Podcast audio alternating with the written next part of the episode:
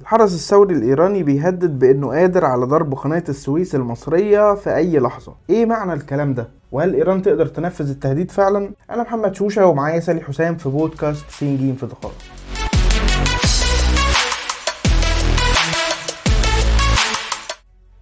الأول كده يا سالي محتاجين نفهم السياق اللي صدر فيه تهديد زي ده هو اللي حصل إن قائد الحرس الثوري حسين سلامي قال إن القدرات بتاعه الدرونز الإيرانية بتزيد بالاعتماد على الذكاء الصناعي وإنها حاليا مش بس بتهدد التفوق الجوي الأمريكي لكنها قادرة تشل الممرات المائية الاستراتيجية. الكلام لحد اللقطة دي ما كانش جديد. معروف فعلا إن إيران بتهدد الملاحة في مضايق هرمز وباب المندب لكن الجديد كان إضافة قناة السويس المصرية للقائمه في تقرير تاني نشرته وكالة تسنيم اللي هي تابعة للحرس الثوري واللي قالت إن الدرونز قادرة تشل الممرات الممرات المائية الثلاثة بما فيها قناة السويس لو مصالحها اتعرضت للخطر.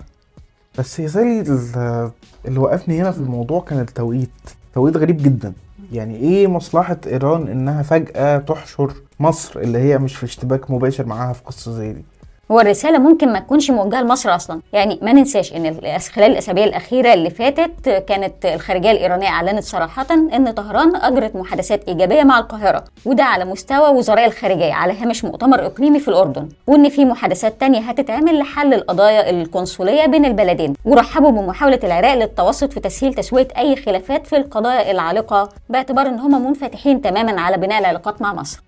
هو ده بالضبط اللي كنت أقصده. يعني أنت من ناحية بتبدي انفتاح إن أنت عايز تحسن العلاقات مع القاهرة والناحيه التانية بتهددها بإنك قادر تضرب قناة السويس.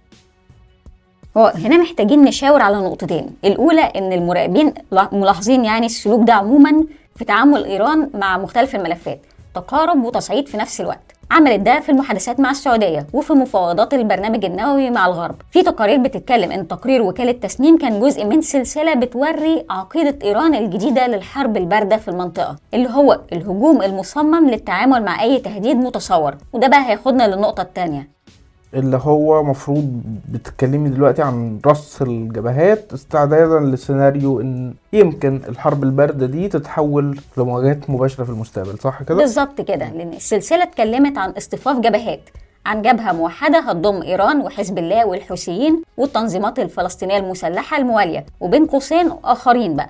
اللي التقارير اعترفت بوضوح إن إيران زودتهم بصواريخ باليستيه وصواريخ كروز وصواريخ يعني بين قوسين بقى مضاده للسفن وحط تحت صواريخ بقى مضاده للسفن دي 100 خط.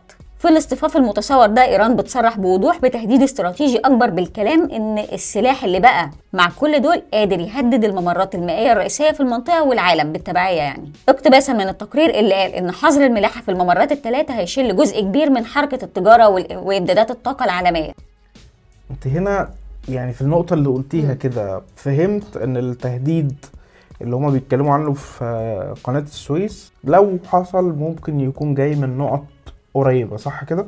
هي التقارير ما اتكلمتش في النقطة دي تحديدا فما نقدرش نقول كلام دقيق هنا. كل اللي اتقال بدقة إن إيران لمحت إن السلاح وصل للنقطة دي. في الحالتين بقى هل إيران تقنيا عندها القدرة إنها تنفذ تهديد بالضخامة دي؟ بحسب التقارير الرسمية اللي اتكلمنا عنها فالتركيز الأكبر على الدرونز اللي تحليل في معهد واشنطن بيقول إن إيران بتتوسع في استخدامها وشايفة إنها السلاح البريمو. ما ننساش هنا إن واشنطن بتقول إن الدرونز الإيرانية وصلت لمرحلة إن روسيا نفسها طلبت المئات منها وبتستخدمها في حرب أوكرانيا. وكمان في ضباط روس احتاجوا تدريبات فراحوا طهران على علشان يتعلموا استخدامها. والكلام ده بعد 10 سنين تقريبا من التعاون بين البلدين في تطوير القدرات في مجال الطيارات بدون طيار. حاليا إيران عندها مجموعة متنوعة من الدرونز منها الاستطلاعي للتجسس ومنها الهجومي والانتحاري ومنها اللي تصدر فعلا لدول تانية زي إثيوبيا وفنزويلا وطاجيكستان بعد كل ده في سؤال أعتقد إن هو لسه عالق اللي هو ليه علاقة بالنطاق الجغرافي. يعني أنا لما عملت search في النقطة دي فلقيت إن المسافة ما بين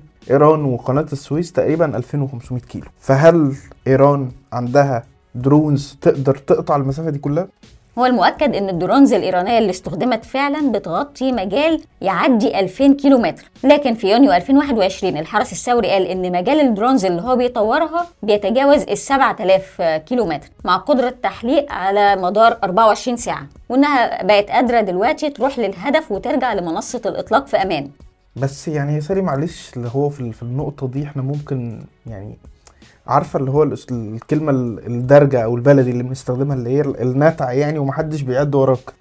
هو ده بالظبط الكلمة اللي قالتها رويترز لما نقلت عن محللين عسكريين غربيين إن إيران بتبالغ أحيانا في قدراتها، لكن كمان قالوا إن ال drones كانت دايما عنصر أساسي في خطة طهران لحصار نقاط اختناق ممرات الملاحة الدولية في الشرق الأوسط. محتاجين بس نشير إن مصر ما علقتش على التقارير دي لا بشكل رسمي ولا شبه رسمي وإنها صدرت بالتزامن مع القمة اللي حصلت في أبو ظبي وشارك فيها قادة مصر والإمارات وعمان والبحرين وقطر والأردن وأكدت على التعاون في حماية الأمن الإقليمي واحترام قواعد الجوار والسيادة ووقف التدخلات في الشؤون الداخلية. هنسيب لكم المصادر في ال description وهنا بتكون انتهت حلقتنا. استنونا الحلقة الجاية من بودكاست سين جيم في دقائق.